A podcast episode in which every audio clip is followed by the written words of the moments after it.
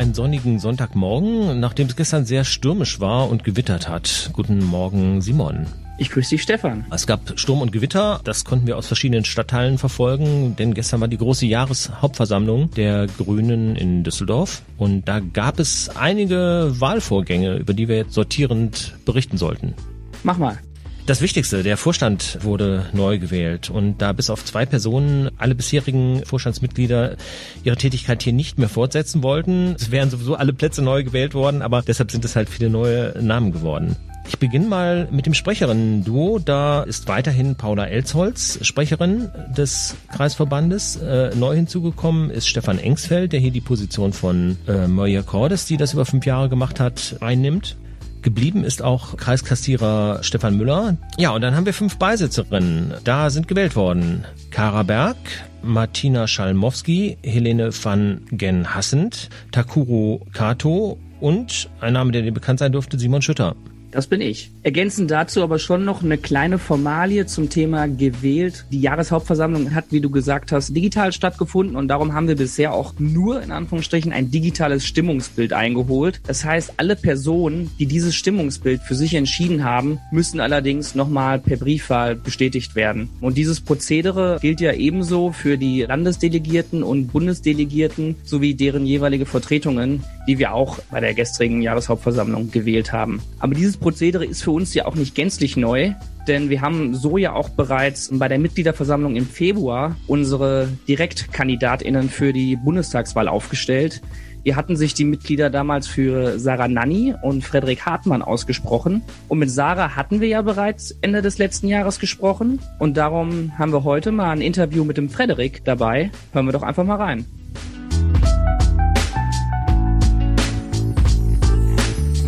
Herzlich willkommen, Frederik Hartmann. Schön, dass du da bist. Hallo. Hallo auch von mir. Frederik, auch wenn du es in den letzten Wochen sicherlich zigmal machen musstest und dem vielleicht auch ein bisschen überdrüssig bist, gerne auch nochmal jetzt hier und heute. Kannst du dich zu Beginn einmal kurz vorstellen? Wer bist du?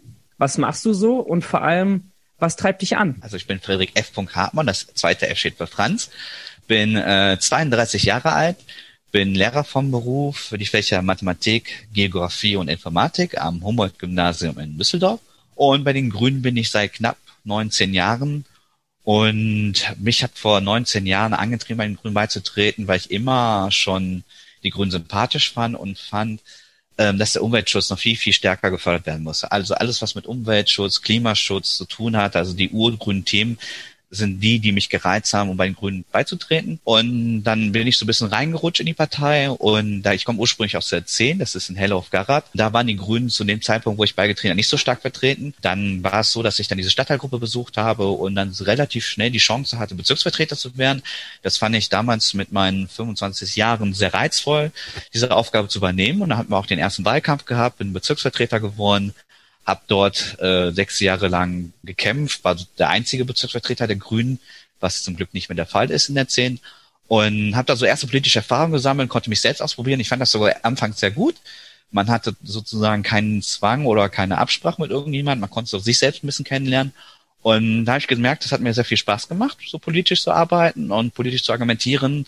Und ähm, genau, und aufgrund der Tatsache dachte ich dann mit der Zeit, hey, das ist etwas, was äh, du auch nebenbei gerne machen kannst. Also Hauptberuf bin ich natürlich noch Lehrer, aber auch etwas, was mich thematisch reizt, weiter zu verfolgen. Man hört schon, Frederik hat jetzt in seiner Einleitung einen generellen Abriss über sich und seine politische Agenda gegeben. Das ist immer ganz interessant, weil wir, wir bereiten uns selber auf so eine Folge vor. Theoretisch hat er schon die Hälfte unserer Fragen abgearbeitet, aber dennoch werden wir jetzt in, in den nächsten 10, 15 Minuten natürlich dann nochmal spezifischer vorgehen. Ja, ich habe nämlich auch noch nicht wirklich verstanden, wie du zu den Grünen gekommen bist. Also was genau hat dich politisiert? Ich habe gemerkt, dass die Grünen nicht präsent genug waren, nicht stark genug waren, sowohl in der Bundespolitik als auch in der Landespolitik. Weil da habe ich schnell gemerkt, wir brauchen brauchen unbedingt mehr grüne Stimmen, damit wir für unsere Zukunft ähm, viel mehr für den Klimaschutz tun, viel mehr den Ausbau der regenerativen Energien zum Beispiel antreiben.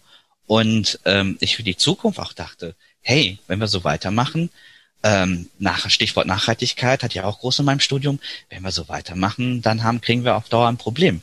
Also wenn man sich zum Beispiel thematisch ökologischen Fußabdruck anschaut, wo man immer wunderbar berechnet, wie viel Erden wir persönlich und die ganze Menschheit und gerade wir in Industriestaaten verbrauchen, dachte ich, das kann nicht so weitergehen. Und dann habe ich überlegt, wie ich mich engagieren kann und dann bin ich schnell dazu gestoßen, der Grün beizutreten, einer Partei, die ich schon von Beginn an sympathisch fand und ähm, dann irgendwann die Entscheidung für mich getroffen, dass das so sein muss. Anfangs habe ich das nicht gemacht, einfach auch so, ich kannte niemanden meinen Grün. Also bei mir war es tatsächlich so, ich hatte niemanden, der mich da an, angetrieben hat.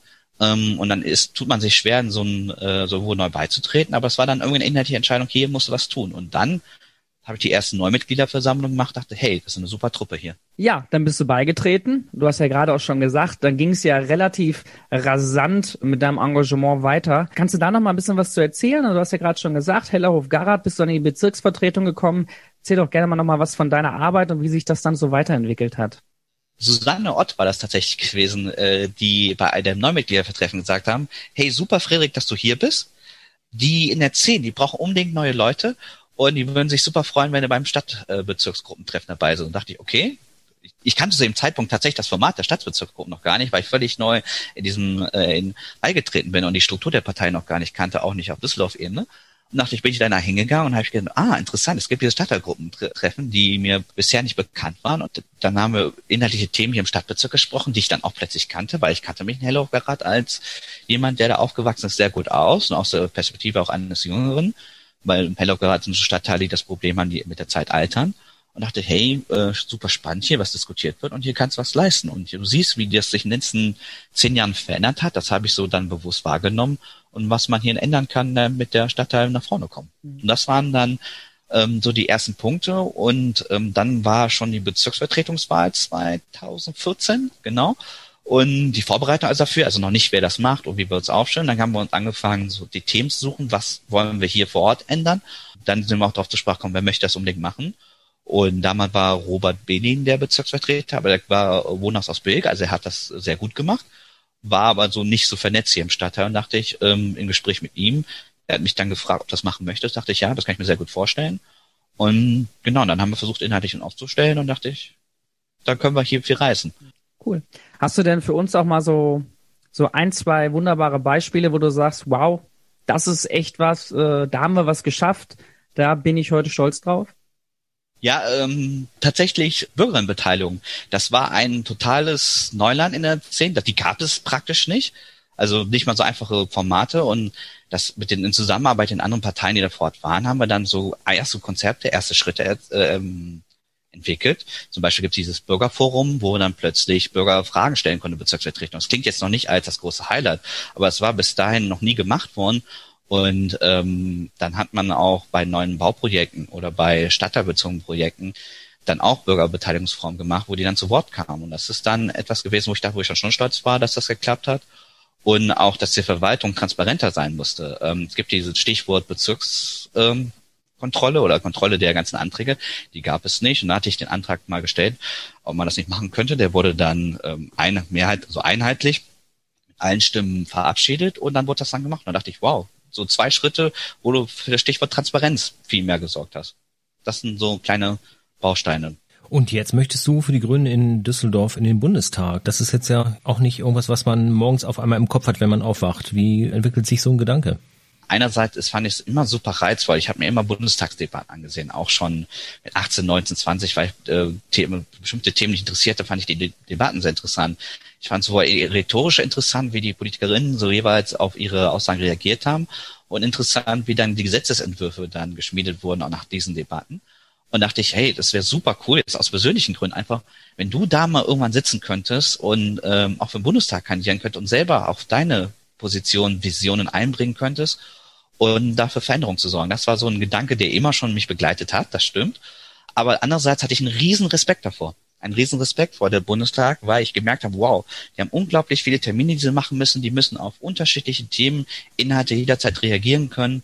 Wenn man sich diese Talkshows sah, denke ich so, wow, es ist beeindruckend, die auf fast jede Frage dann antworten können, inhaltlich fundiert antworten können über Punkte, über die mir noch nicht so klar waren. Und dann hatte ich so, so ein zweischneidiges äh, Schwert, wie man so sagt. Ne? Auf der einen Seite Interesse war immer da, aber andererseits ein riesen Respekt vor dieser Aufgabe. Und dann dachte ich so bei den letzten Bundestagswahlen, nee, das ist noch etwas, was für mich zu früh kommt.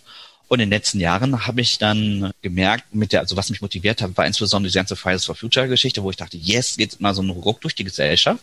Und das war für mich ein Punkt, nochmal nachzudenken, hey, mit diesem Druck kann man wirklich was auf dem Bundestag bewegen. Und das war dann mein Ziel, dann auch dann für sich für eine Kandidatur zu offenbaren. Ja, wir hören schon, es ist wohl überlegt, deine Kandidatur. Ja. Aber am Ende ist ja auch erstmal der Fakt, dein Weg nach Berlin läuft für dich jetzt erstmal über den Wahlkreis Düsseldorf Nord, mhm. so der Stand. Traditionelles CDU-Gebiet, mhm. mit Blick auf die Bundestagswahl natürlich. Du bleibst aber optimistisch? Ja, also ich habe kurz einen Gedanken, der Weg nach Berlin, weil es so formuliert hat, ich fand es so spannend der Weg nach Berlin kenne ich immer so ein bisschen Fußball hier mäßig mit dem Lübecker. Der Weg geht nur nach Berlin. Deswegen war ich kurz abgelenkt und da abgedriftet. Äh, als Fußballfan äh, dachte ich so, das ist auch eine schöne Formulierung, passt wunderbar im Bundestag und so weiter. Das wollte ich noch kurz einwerfen dazu. Ähm, traditionell CDU-Gebiet, das stimmt, aber ich bin optimistisch aus zwei Gründen. Der erste Grund, man schaut sich die letzte Kommunalwahl an und zum Norden ist ja nicht nur der Norden, es gehört ja auch Stadtbezirk 1, die Stadtmitte und Stadtbezirk 2 Flinger noch dazu. Und das waren beim letzten Wahlen riesige, also bei der Kommunalwahl große Hochburgen. Das ist der erste Punkt. Und zweitens habe ich eben schon erwähnt, nehme ich eine andere gesellschaftliche Wahrnehmung wahr. Also wo ich merke, dass grüne Ideen sympathischer werden, mehrheitsfähig werden, äh, gesellschaftlich noch ein Stück mehr akzeptiert. Also wenn ich zum Beispiel merke, was bei der Radweginfrastruktur in den letzten Jahren passiert ist, wenn ich vor acht Jahren angefangen habe, darüber zu diskutieren, hey, wir nehmen hier eine Autospur weg, um einen grünen Rad, äh, einen Radweg zu, äh, äh, zu gestalten oder zu entwickeln, ähm, dann war das in der Gesellschaft dachte, wow, wieso nehmen die einen Autospur weg? Das geht gar nicht. Und heutzutage, wenn man mit vielen Leuten spricht, also auch mit konservativen Leuten, merkt man, ähm, ja klar, das müssen wir machen, um zum Beispiel äh, verkehrlich hier die Zukunft äh, zu orientieren. Das ist bei vielen, vielen grünen Themen der Fall, wo man merkt, das wird viel akzeptierter. Ich merke, dass so grüne Themen inhaltlich immer präsenter werden und auch immer in der Gesellschaft immer stärker vertreten. Und das hat man bei der Kommunalwahrheit gesehen, dass alle Stadtbezirke äh, zugelegt haben, prozentual. Und ähm, das ist so ein Antrieb, wo ich sehe, da können wir ein richtig deutlich stärkeres Ergebnis erzielen und wenn es gut läuft, auch die CDU ärgern und gegebenenfalls so weit herausfordern, dass die ins Schwitzen kommen und wir vielleicht, wenn es gut läuft, mit dem 1%-Pünktchen über die landen können. Also deswegen bin ich da durchaus optimistisch, dass wir da was holen können. Da geht was. Jetzt hast du Bildung als einen Schwerpunkt äh, genannt. Äh, du bist als Lehrer ja auch Teil unseres Bildungssystems. Ja. Liegt da die Schwerpunktsetzung auf der Hand? Ja, im Prinzip schon. Es ist so eine kleine Berufskrankheit. Also wenn, wenn man Lehrer ist und dann ist Bildung ein zentrales Thema, was einen begleitet und als Lehrer sieht man immer wieder Stellschrauben, hey, hier könnte es etwas besser laufen. Oder äh, man weiß ja, wie das Schulsystem sich in letzter Zeit entwickelt hat, von angefangen vom Zentralabitur. Ich war der zweite Jahrgang, der Zentralabitur in NRW geschrieben hat. Und irgendwie haben mich diese Bildungsthemen auch immer begleitet, zu überlegen, sind das gute Maßnahmen, die getroffen werden? Und ich war zum Beispiel das erste Kind meiner Familie, was den direkten Schulweg abgeschlossen hat. Also Eltern hat, die eher aus der Arbeiterklasse eher kommen und der als erster ohne den Umweg über Realschule oder so weiter den direkten Weg ins Abitur und ins Studium geschafft hat, sozusagen. Da war mir, und dann ist mir bewusst geworden, hey, es gibt so viele, die ähm, nicht den direkten Weg schaffen oder wo so unglaublich Hürden sind, sind im Schulsystem. Und dann kam für mich persönlich auch das Thema Bildungsgerechtigkeit ganz groß raus, wo ich gemerkt habe, was können wir im Schulsystem ändern, damit wir auch den SchülerInnen eine Chance geben, sich weiterzuentwickeln. Ja, vielen Dank bis hierhin. Abschließend nochmal die Frage, wie ist dein Plan jetzt für die nächsten Monate? Worauf dürfen wir uns freuen? Wir dürfen uns auf einen pandemiegerechten Wahlkampf freuen. Also erstmal müssen, das heißt ganz konkret, unsere Themen online setzen, sprich Social Media, sprich auf einer eigenen Homepage, dass wir da irgendwie auch Veranstaltungen machen online. Ich, ich erinnere mich bei den Grünen eine, auch an eine super Lieferkettenveranstaltung. Und das ist etwas, äh, wo ich denke, wo wir auch noch Ideen sammeln können, wie wir grüne bundespolitische Themen in solchen Veranstaltungen nach vorne bringen. Das ist etwas, was ich gerne machen würde. Und ähm, dann wird es mit der Zeit immer drauf laufen, zielgerecht und strukturierter in den Wahlkampf zu gehen. Und wenn es dann erlaubt ist von der Situation her, freue ich mich auch unglaublich auf den Wahlkampf vor Ort, mit den Leuten zu diskutieren, äh, politische Themen auszutauschen.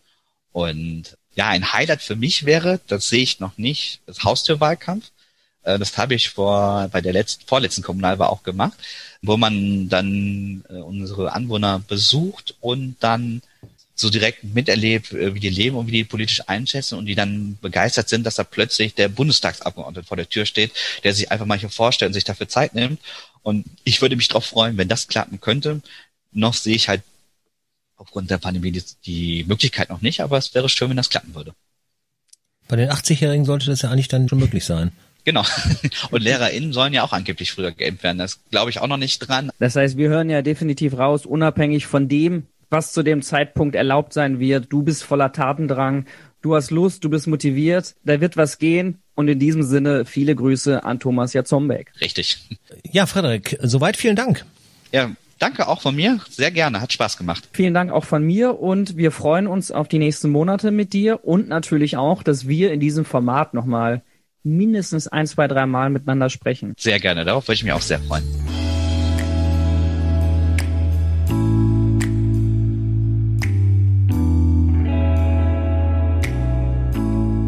Ja, das war das Interview mit Frederik Hartmann. Mit dem wir natürlich, wie wir auch gerade schon im Interview besprochen haben, in den nächsten Wochen und Monaten immer wieder sprechen werden und ihn in diesen Podcast einbinden. Und das Gleiche gilt natürlich auch für Sarah Nanni, unsere zweite Kandidatin. Die wir ja beim letzten Mal interviewt haben und wo wir uns auch sehr darauf freuen. Ihr hört uns aber bereits schon nächste Woche wieder und da sprechen wir mit Angela Hebeler und Norbert Czerwinski dann über die aktuelle Ratssitzung.